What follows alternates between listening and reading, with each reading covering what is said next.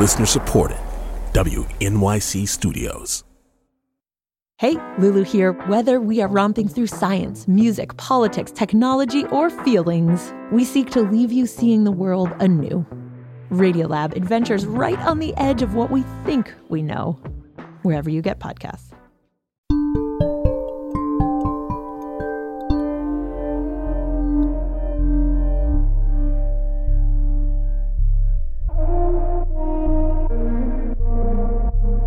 On Monday afternoon, a gunman in Boulder, Colorado opened fire in a King Soopers supermarket, killing 10 people. I barricaded one of my coworkers uh, behind multiple trash cans. Everyone was just running out the back dock and like jumping over the ledges, like flooding down the stairs. I think about the unimaginable pain of their families. I grieve over the loss of the feeling of safety in our community. We will get through this together, and we will do so by leaning on each other. We will get through this by remembering every person we lost and love every person we meet even more. Those were interviews with Boulder residents and community leaders following the shooting, courtesy of the AP. The King Soopers shooting is the latest in a list of high profile mass shootings in Colorado, which include the 1999 shooting in Columbine High School, the 2012 shooting at a movie theater in Aurora, and the 2015 shooting at a Colorado Springs Planned Parenthood. Overall, Colorado ranks eighth in the nation for mass shootings, but policy on gun control remains limited. I'm Tanzina Vega, and the future of gun policy in Colorado is where we start today on The Takeaway.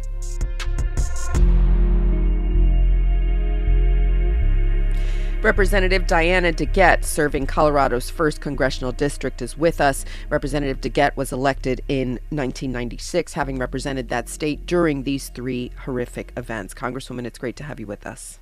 Tanzina, great being with you. This is not the first shooting you've lived through since you've been in office. When you see the events unfold in Boulder, what are your immediate thoughts? I mean, having witnessed Columbine and others. Eh, well, everybody who has been around these shootings, it's it's really PTSD for all of us. It's it's just this can't be happening again. I was a very new congressperson when Columbine happened, and now Columbine is in my congressional district. I and I just remember sitting there watching with horror the whole event unfold, and then of course Aurora, Planned Parenthood. There have been a couple of other smaller ones that didn't even get covered on the national press, and now, of course, Boulder. And every everybody knows somebody who was there, or or somebody who goes there. Uh, that's a very popular grocery store in Boulder, and and so so it just the circles get wider and wider, and and pretty soon, I mean, the whole state is just grieving over it. Uh, what are you hearing from your constituents about the shooting? People are angry as as always. People are very sad. They're committed to supporting their friends in Boulder and and of course they're recommitted in, in my district they're recommitted to uh, comprehensive gun safety legislation which I've worked on not just in Congress, but even back when I was in the state legislature in the mid 1990s. It's it's very difficult because we're pushing against the gun groups, the NRA, and the other ones who have a, a really extraordinarily disproportionate amount of power among particularly Republican politicians. We know, Congresswoman, that the NRA in particular has been uh, significantly weakened in terms of its uh, financial uh, power and others. So, uh, does this go beyond the NRA's influence? Well, I think I think having having had a, a, broad historical view of this, I do think the NRA has been weakened, and I do think that the public has become much more supportive of common sense gun safety regulations. But I still think that in parts of the country, the uh, gun lobby, including the gun manufacturers, has a disproportionate amount of influence. But I, I do think over time it's changing. Unfortunately, it's just not changing fast enough to save those 10 people in Boulder this week or the eight people in Atlanta last week.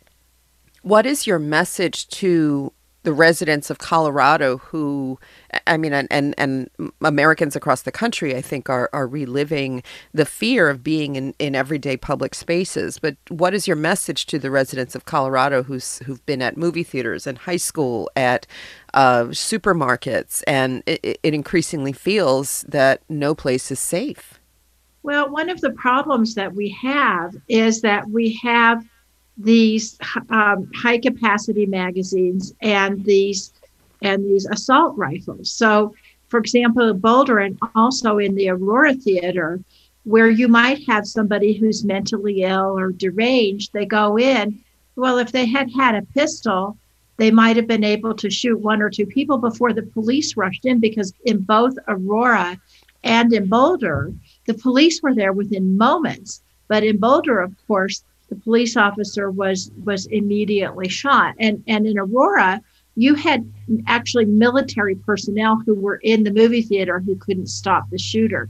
So so we need to obviously we need to strengthen our mental health counseling. We need to to do everything as we can as a society to identify folks. We need to have background checks and waiting periods but if we start now working on eliminating these assault, rifles and the high capacity magazines, at least you could eliminate the carnage that happens when you have a shooter go into one of these places. We're speaking with Congresswoman Diana DeGette from Colorado about the recent shootings there. This is the takeaway. Congresswoman, I'd like to play you a clip from December 2012. This was days after a horrific shooting in Newtown, Connecticut, where a gunman killed more than 20 people, most of them children, at Sandy Hook Elementary School. I'm Congresswoman Diana DeGette from the 1st District of Colorado. Columbine's in my district now, and Aurora's right down the street from my house. And as you can hear from all of us, and as you can see on our faces, even today, the horror of Newtown remains unspeakable. And and as as Congresswoman McCarthy said, we've been here before, over and over again. Congresswoman, many people said that if the events at Sandy Hook couldn't make gun policy change, then nothing would be able to. I in in that clip, the exasperation is clear. Uh, how we've been here over and over and over again, and yet nothing seems to happen. Um, let's talk about policy in Colorado. There are mandatory background checks, but the uh, a court blocked a measure to ban assault weapons just days before this latest shooting. Is it realistic to expect gun policy reform, at least in the state of Colorado? Well, I, I, I was just talking with some of our state legislators yesterday, and they are looking at ways to uh, bolster our gun safety legislation. The reason why the uh, Boulder court blocked that that provision was because there's a uh, supremacy clause in the state statute that says that that local governments can't go beyond that. Now in Denver, which is my district, we don't have assault rifles. And so I think that you could strengthen the laws when I heard that clip you just played from me, it sounds like something I might say today. Uh, but I will say that after Sandy Hook, it was so horrifying. But but there have been positive things that happened. As I say, they just didn't happen very fast. A lot of the um, a lot of the parents and a lot of advocacy groups um, have gotten much, much more powerful. And of course, after the terrible shooting of my former colleague, Gabby Giffords, she started a gun safety group. They've been enormously powerful too. So over time, it, it, it is, the, the movement is developing momentum. It, as I say, it's just so frustratingly slow. And even though the public agrees with us on many of these gun safety measures, the, it, it's difficult to get it through the legislative bodies. Congresswoman, Colorado ranks eighth in the country for experiencing uh, mass shootings. Why is it? Why do these keep happening in the state of Colorado? Is it something Is there something that we need to understand about it, or is it purely a function of gun laws that need to be updated? Well, well, actually, Colorado, as you said, Colorado has more gun safety laws than many states do, which have fewer uh, mass shootings than we do. And in fact, what we what I was talking about with the legislators and some of the rest of the congressional delegation yesterday was the idea of trying to do some study or put together a panel to see why this happens in Colorado because we we really don't have any idea. Boulder is a very quiet, progressive college town. And the idea that something like this would happen in a grocery store in Boulder is just just unthinkable to us. I was asked uh, the other day by a reporter uh, how you could tell the difference between people who were carrying uh, who were who were carrying their weapons safely and weren't in a grocery store. I think this reporter was assuming everybody out here in Colorado walks around carrying assault rifles, and that's just not true. I've never seen anybody carrying a gun in a grocery store in Denver or in Boulder. So so we just can't figure out why this is happening in places like this. What kind of change are you hoping to see in light of this shooting? Because you've been talking about change for for decades now. Um, what do you think is going to happen as a result of this? Is there enough? You mentioned that the public is sort of changing its view on guns and gun violence, but we're still at a place where real systemic change hasn't happened yet. Well, the, the U.S. House just passed two bills last week on background checks, on strengthening background checks, and that would really help. It would help with criminals and also people with mental health issues. So those bills have gone to the Senate. We hope that there will be some movement over in the Senate, and then we're going to continue to work on our other legislation. I have a bill uh, with Congressman Ted Deutch on the high capacity magazines. Of course, he's got the Pulse nightclub in his district, and then and then banning the assault rifles. We're just going to keep pushing that. But but another big difference is we now have Joe Biden in the White House. And when Joe Biden was in the Senate, one of his big issues was banning assault rifles. So we have hopes that we now have a majority in the House who will pass gun safety legislation. We're going to have to work on the Senate, but then then we have a president who wasn't afraid to get up at a press conference this week and say and say we need gun safety legislation. So we're, we're just going to we're, we can't give up because as I said, we have hundreds of people right here in Colorado and their families and everybody who are still traumatized by all of these shootings. So we're going to keep fighting for this until we until justice wins out. Congresswoman Diana DeGette represents Colorado's first congressional district. Congresswoman, thanks for being with us. Thanks for having me. And now we turn to you. What's your reaction to the recent mass shootings? And have you grown numb to them? Or what changes do you want to see?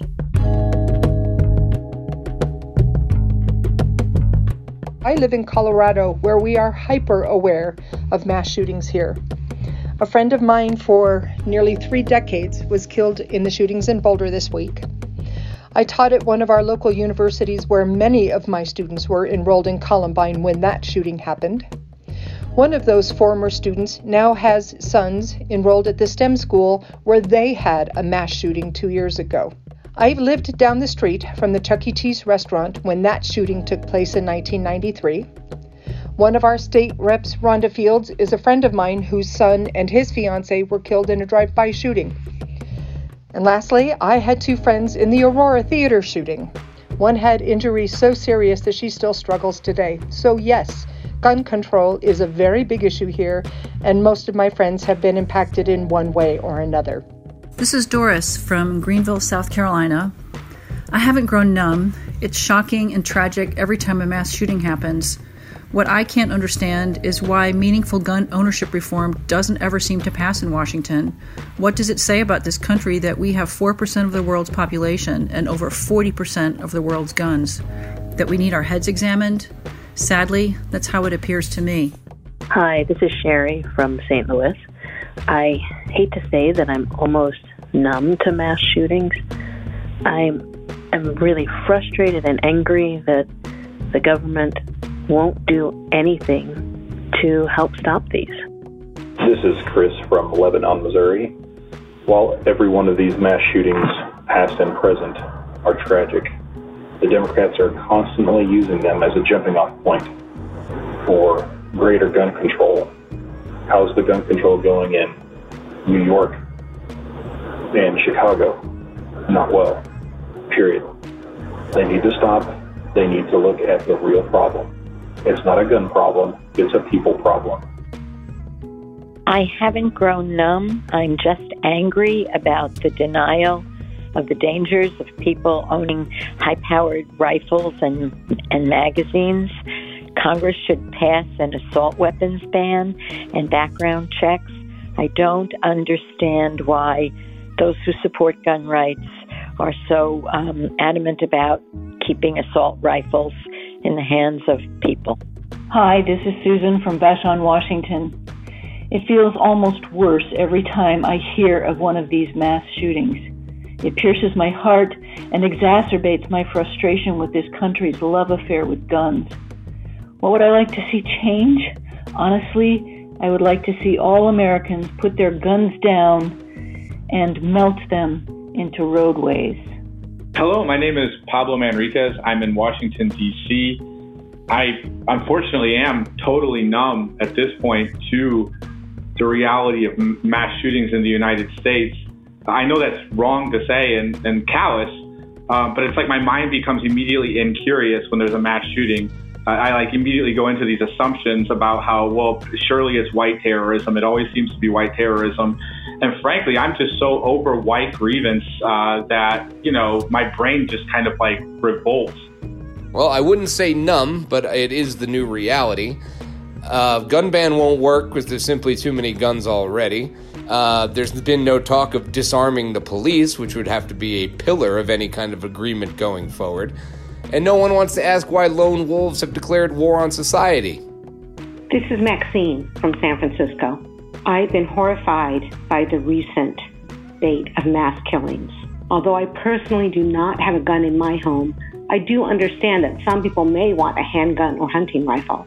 However, it is incomprehensible to me that assault weapons are not banned in this country. I believe banning assault weapons and increasing funds to support mental health will save many innocent lives that otherwise are bound to be lost in the next year.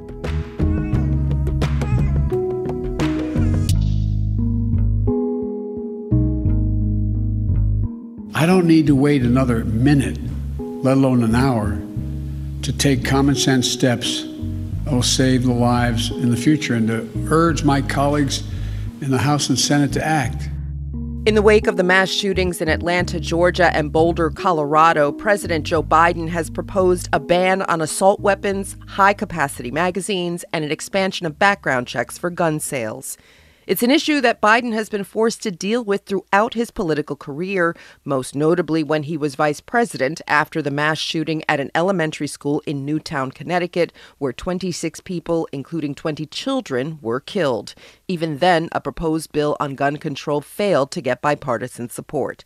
Now, Biden is once again calling for action as president, but he faces a divided Senate where Democrats only hold a slim majority. Sahil Kapur is a national political reporter for NBC News, and he joins me now. Welcome back to the Takeaway, Sahil. Great to be back. So, Biden has been through this before. Um, what is he proposing now? I, will admit, when I heard him call for the assault weapons uh, ban on assault weapons, I had flashbacks to the 90s, um, having, you know, remembered that uh, attempt at doing that. So, what is Biden proposing exactly?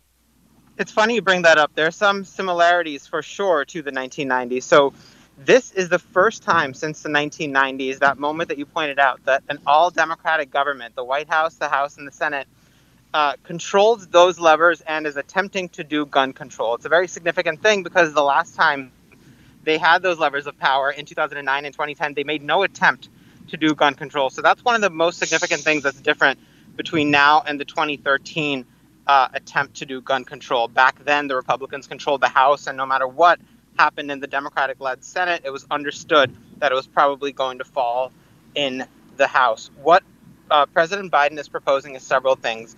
The first is universal background checks. Everyone who gets a gun, uh, everyone who gets a gun has to get a background check. There are loopholes in the system right now. People can buy a gun online. People in certain states can buy a gun from an, a federally unlicensed seller at gun shows, and the transaction can go through without a background check.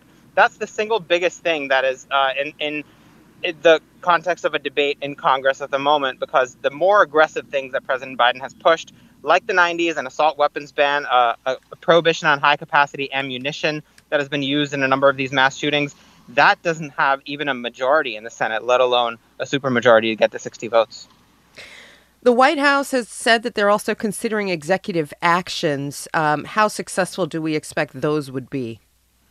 Well, the president certainly has authority to use executive action to uh, put certain limits, but it's very, very, let's say, constrained what the president can do by himself. What he can do is things like classify certain guns, what's known as ghost guns, under categories that have to follow the rules. You know, people build a gun through parts and it resembles another gun that is subject to certain regulations, he can classify them that way. But beyond that, there's very little he can do. This has to be done through an act of Congress. Sahil, uh, on when he was on the campaign trail, President Biden promised that he would send a bill to Congress day one, repealing liability protections for gun manufacturers. Where does that stand? He's still supportive of that policy. It's something that he campaigned on. It's something that's become a matter of Democratic consensus. Uh, it is not clear where that stands in the in the context of a debate in the moment. The senators I've spoke to are focusing much more on universal background checks as the basis of the debate. President Biden continues to support that policy, which essentially removes a special layer of immunity for gun dealers uh, in the event that their guns are used criminally. The idea is not to punish gun shops that you know uh, didn't know that they were selling to a dangerous person, but to punish gun sellers who know that on some level criminals are buying their guns and then who use that extra layer of immunity to try to protect themselves from liability. And Sahil, of course, there we, we talked about this in the previous segment uh, with Congresswoman DeGette, but there's been some legislation on background checks that's already passed the House. Uh, we know the Senate has very, very, very uh, slim margins here. Is it likely to make it through the Senate? The House passed bill is unlikely to get through the Senate. And the reason is Democrats don't appear to have 50 of their 50 members on board for it. The most notable holdout is Democrats Senator Joe don't. Manchin. So, so tell us about what Manchin's issue is here, because Manchin wields a lot of power. What is Manchin's issue with this? I, I, so I've asked him that exact question. I've spoken to him a number of times about this. His issue is that he believes the, the House passed bill goes too broad. He wants more significant exemptions for gun transfers between family members and person to person transfers that are not commercial. For instance, you sell a gun to your cousin, right? That, in his view, should not go through a background check. In the view of the House bill, that should go through a background check. The House bill has much more narrow exemptions for things like a gift between a you know a father and a son, that sort of thing. That's as far as House Democrats want to go. But Manchin believes that exemptions should be broader. His bill does include broader exemptions. A bill he's written with uh, Pat Toomey, the Republican from Pennsylvania. That bill, or a version of that bill, if anything is going to get to 60 votes, it's going to be something like that because the Democratic proposals have no Republican support. Well, and and and they're and they have uh, they don't have the support of Joe Manchin, who who's been playing sort of the swing role here for quite a while. Um, Sahil, is there? I mean, when we look at what's happening, and we just talked about this in the previous segment with Congresswoman DeGette, who was who remembered uh, Columbine and Sandy Hook, and we mentioned the Pulse shooting. I mean, there has to be some humanity uh, understanding going through this process right now. I mean, the holding up this bill for what Manchin's doing in particular for for saying, you know, we can't uh, transfer firearms to family members just seems insignificant in light of the death toll that we've experienced in this country. A very significant death toll, constant mass shootings happening in the United States all the time. Here's the problem. Every time an attempt at gun control comes up, no matter how modest the bill is, no matter how popular it is, it ends up being portrayed by gun rights activists as a first step to repealing the Second Amendment and taking it away. And that gets people scared. It gets people worked up. It gets people, you know, calling their members of Congress and saying, stop this, oppose this, oppose this. And Republicans in particular tend to answer those calls uh, pretty reliably. And that's the problem. If people want gun control, they're going to have to elect more senators and more members of Congress who who agree with them, and they can't just point to polls to do that because one party, the Republicans, are very dug in against doing much about this. The epidemic of gun violence in the United States goes beyond mass shootings. In 2020 alone, almost 20,000 people in this country died as a result of gun violence. Sahil, let's talk about that. How would the proposed legislation even affect gun violence generally, not just mass shootings? Because we, we focus a lot on assault rifles, but there are also a lot of gun violence that happens with handguns. Right. So the background checks bill comes in here. Basically, there are gaps in the system now where certain people can buy guns without the completion of a background check. We saw that most notably in uh, Charleston several years ago. A shooter walked into a predominantly black church and uh, ended up killing a bunch of people. And the basically one of the one of the House passed Democratic bills deals with this by saying if a background check doesn't go through within three days, the transfer cannot go through. That's a loophole in current law. It closes that. So that's an example. And there are other things such as, you know, uh, buying guns online or buying guns um, through the, the provision of gun shows where you don't have to complete a background check. The House bills would close those loopholes. The NRA was one of the biggest uh, lobbyists for, um, you know, against, I would say, gun gun control. But they've lost a lot of power, particularly financially. Um, what influence do they have at this point, Sahil? Right. The NRA is certainly weaker today than it's been in a long time. They have all sorts of financial troubles. They're under investigation. They don't quite have the power to make Democrats quake in their boots as they did maybe a decade ago. But the influence they have is largely a mailing list uh, that can be activated very quickly, that can start, you know, the moment Congress considers gun control, they send these activists out, they ask them to make calls to Congress. Uh, they try to flood offices with calls of opposition to any kind of gun control. That's the power that the NRA has ultimately wielded. They don't have the financial strength that they used to, but at the same time, they they haven't really lost much strength in terms of uh, in terms of being able to persuade Republicans to their side. And finally, um, Biden portrayed himself on the campaign trail as a unifier, but the topic of guns is one that we know is polarizing, and it's been an issue that he struggled with. Um, how do you suspect he's going to handle it this time around, Sahil? We've got about a minute left. Sure. So President Biden has increasingly refined and redefined his uh, vision of unity. He talked on the campaign trail about a, an epiphany among Republicans once he was elected, once President Trump was out of the way, that they would work with him more cooperatively. That has not happened. But what has happened, what he has done, is talked about his vision of unity in terms of what the public supports. He has pointed to polls, national surveys uh, that show broad public support for his initiatives, including on gun control. There's large public support for, for stricter limits on guns. He has pointed to that as evidence that he is governing in a unified way and argued that Republicans are the ones being obstructionists, that they're purposefully trying to divide the country. There is well, no uniting Americans on the issue of gun control because it is a divided country, uh, at least in terms of their elected representatives. But public opinion is on his side here. Sahil Kapur is a national political reporter for NBC News. Thanks so much. Thank you.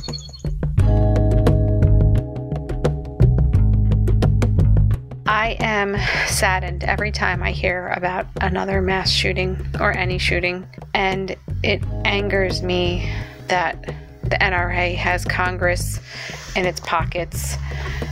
It makes it all the more necessary to set term limits for Congress and the Senate. I just can't say that enough. We need term limits for the Congress and the Senate to actually make change happen with regards to gun laws. In regards to the most recent mass shooting, I am quite disturbed at how little the event phased me. I saw the breaking news on Twitter. I read the headline. I paused for maybe 10 seconds and I kept scrolling. I worked the following day in retail, and it wasn't until maybe 3 p.m. that day that a colleague asked if I'd heard about what happened in Colorado. It wasn't breaking news, it was just news and what I'd like to see differently, that's tough. I guess we just need to humanize these victims. But ultimately, I just don't want people dying at the hands of cruel, cruel, cruel, cruel people. Hi, this is Wendy Wistenberg from Farmington, Minnesota. My reaction is horror.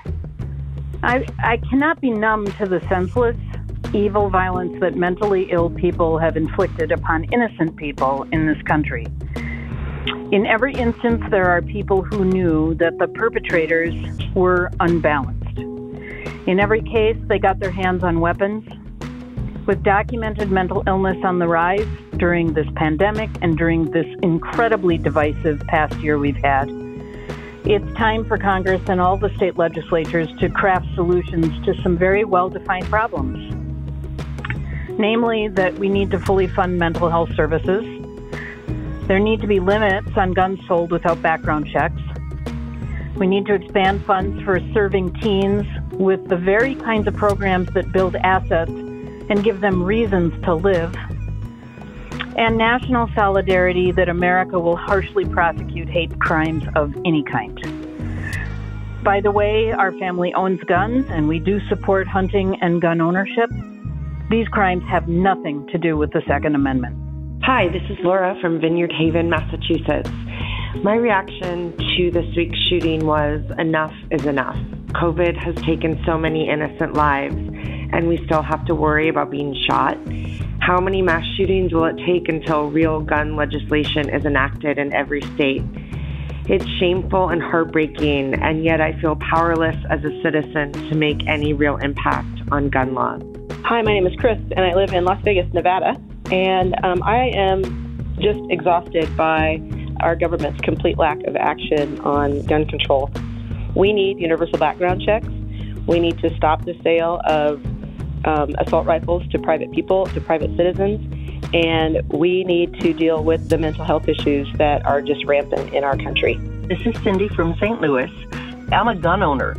I don't have a problem with people owning guns, but I do have a problem with them owning weapons of war. Eh, totally unnecessary. And we need to enact other common sense gun laws as well. We definitely need to close the gap on background checks.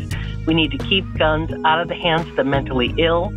The situation is just going to continue to get worse in this country until we take action.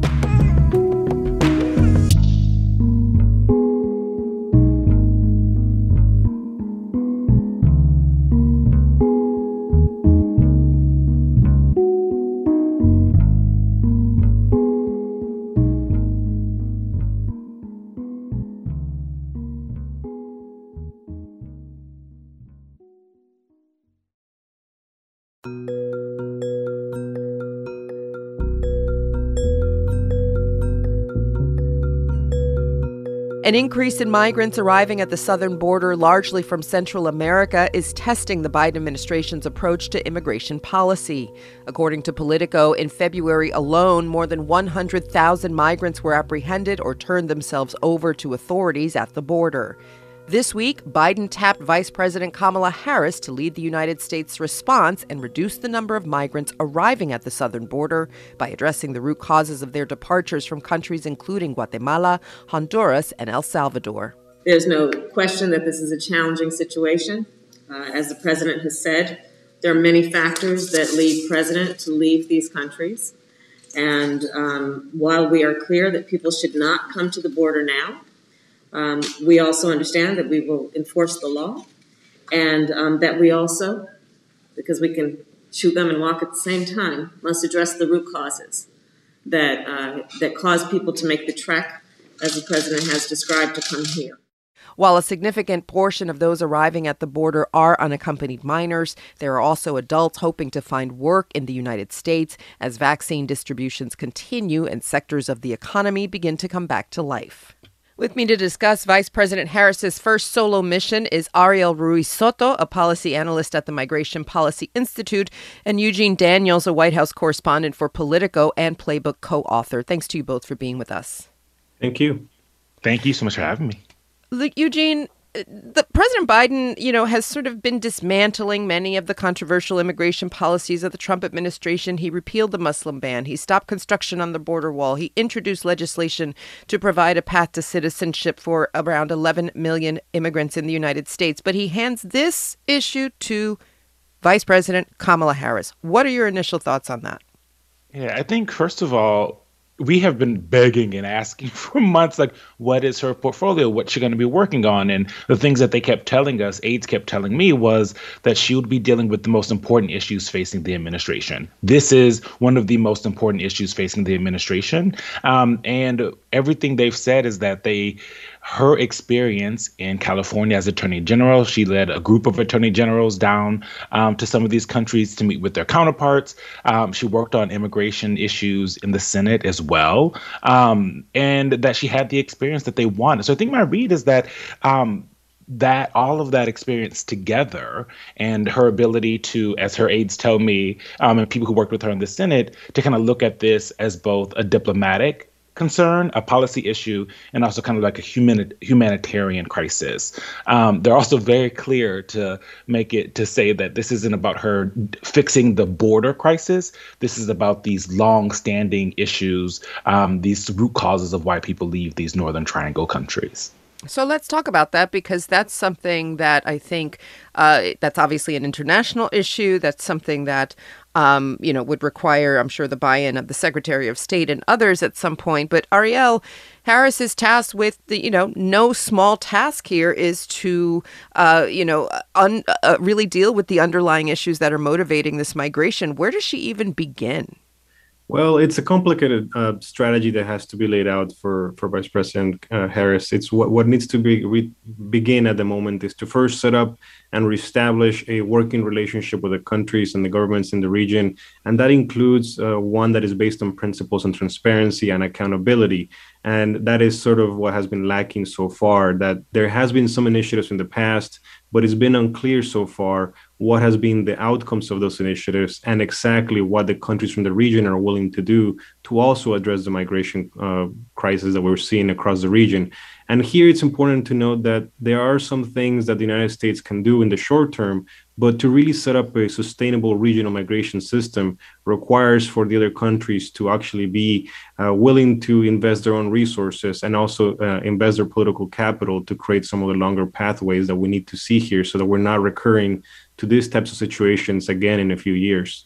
Ariel, with the understanding that this is a deeply complex issue that is not something that we can sort of, you know, figure out in, in two segments on our show today. But if we had to identify an immediate priority that Vice President Harris, in terms, particularly in terms of this this um, international uh, effort that has to be made, where should she begin? Is it Guatemala? Is it Mexico? Is it El Salvador? Are there is there something that rises to the very top that should be handled first?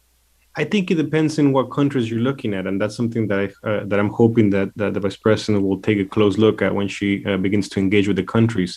In Guatemala, for example, education and malnutrition are the key topics to be addressed in, in Honduras, it has to be corruption and political instability. And in El Salvador, violence has been, uh, though it's been lowered and homicides have been falling in, in that country, more needs to be uh, done to actually work with at-risk youth who may be, uh, uh you know, at risk of, of, of, joining gangs in that country.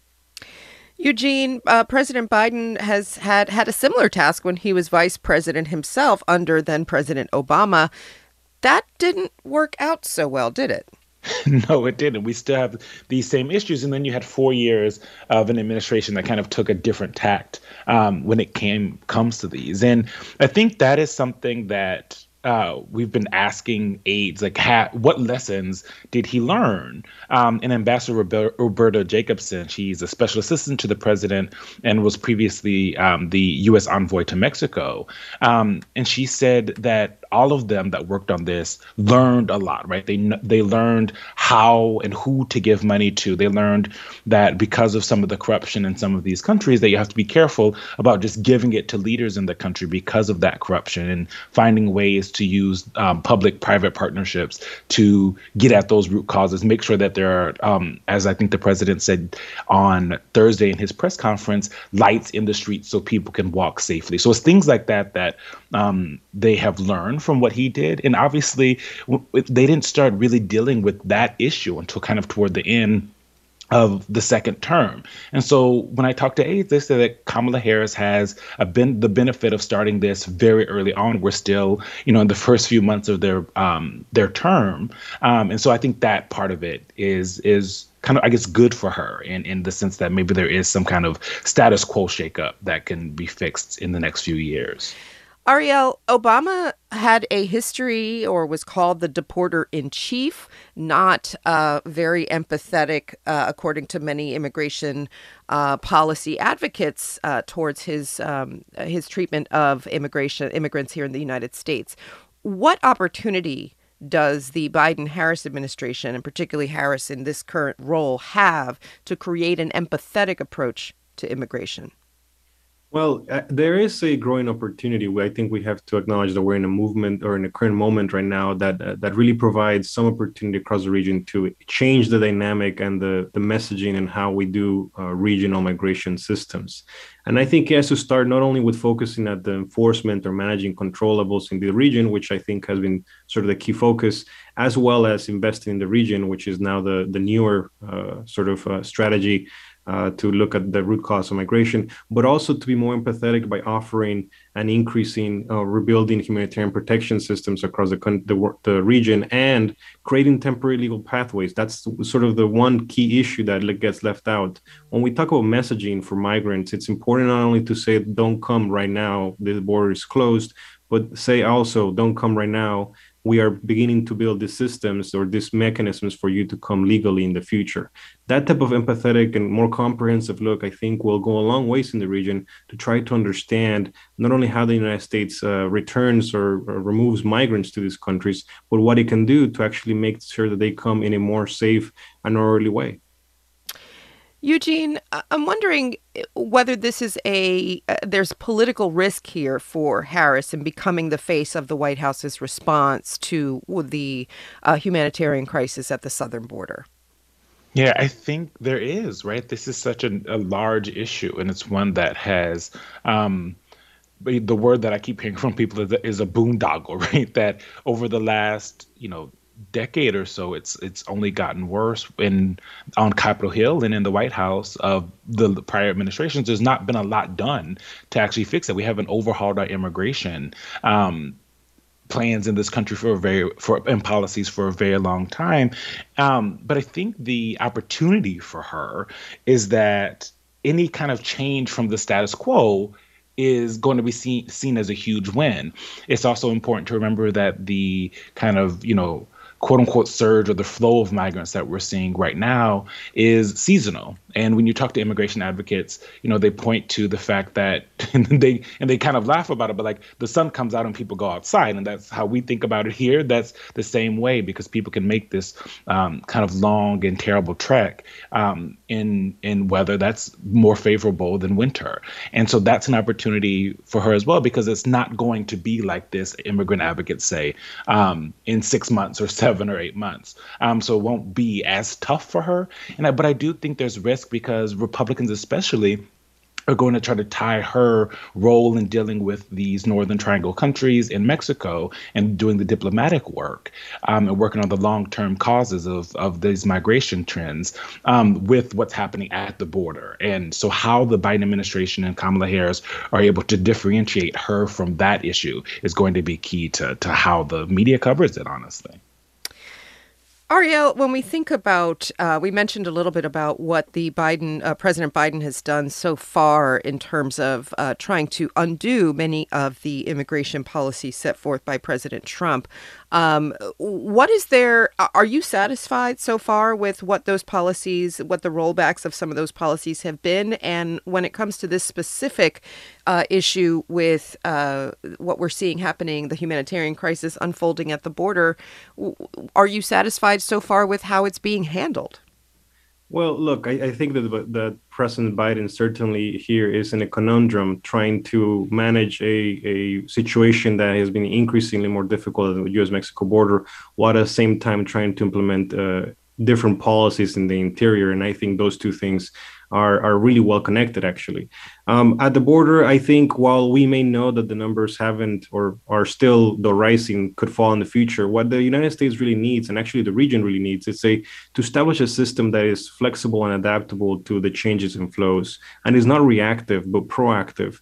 And that's something that we haven't really been seeing yet at the border and have not uh, had enough clarity yet from the president of what's going what that's going to look like. So I expect that Vice President Harris will be able to to at some point make, make a, a more concerted effort there. But again, it's not only about thinking of what's ahead of uh, not not only what's what's right now happening at the border, but also what's ahead of us in the future. And being more proactive not only includes trying to understand how to uh, sort of build capacity to process and allow uh, vulnerable immigrants, for example, in this case, minor children, but others as well. It also takes into account making sure that we have an effective system that starts by looking at what could be happening in the future. At this moment, we have Central American migration being the lead here, but there's also uh, signs that there could be growing migration from other parts of the world that we need to take a, a lead here and be proactive on. And if we can do that, I think on the southern in the U.S.-Mexico border and work with our partners in the region, I think we'll be better set up for any future uh, migration changes.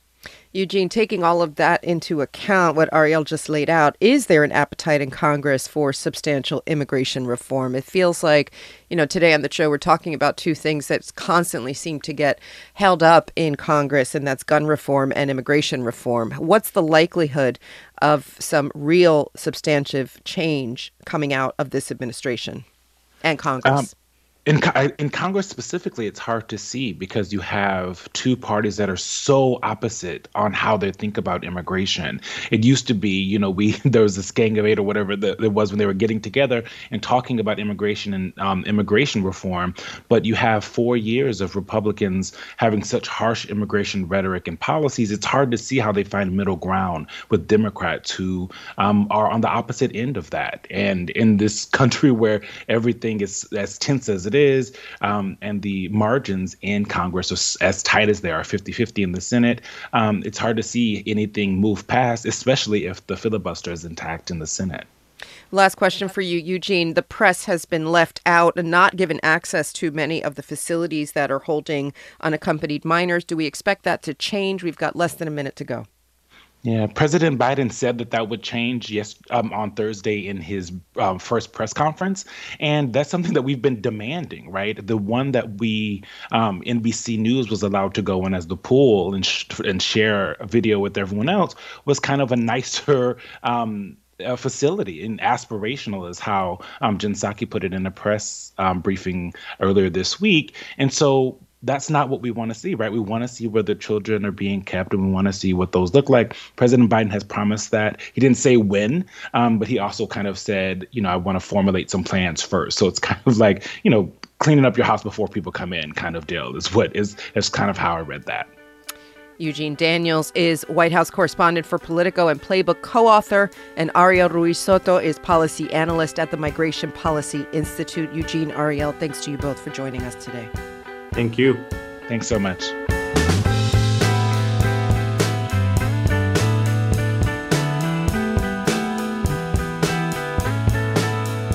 Okay, folks, another good week and we made it through. We appreciate you taking any part of your day and spending it with us.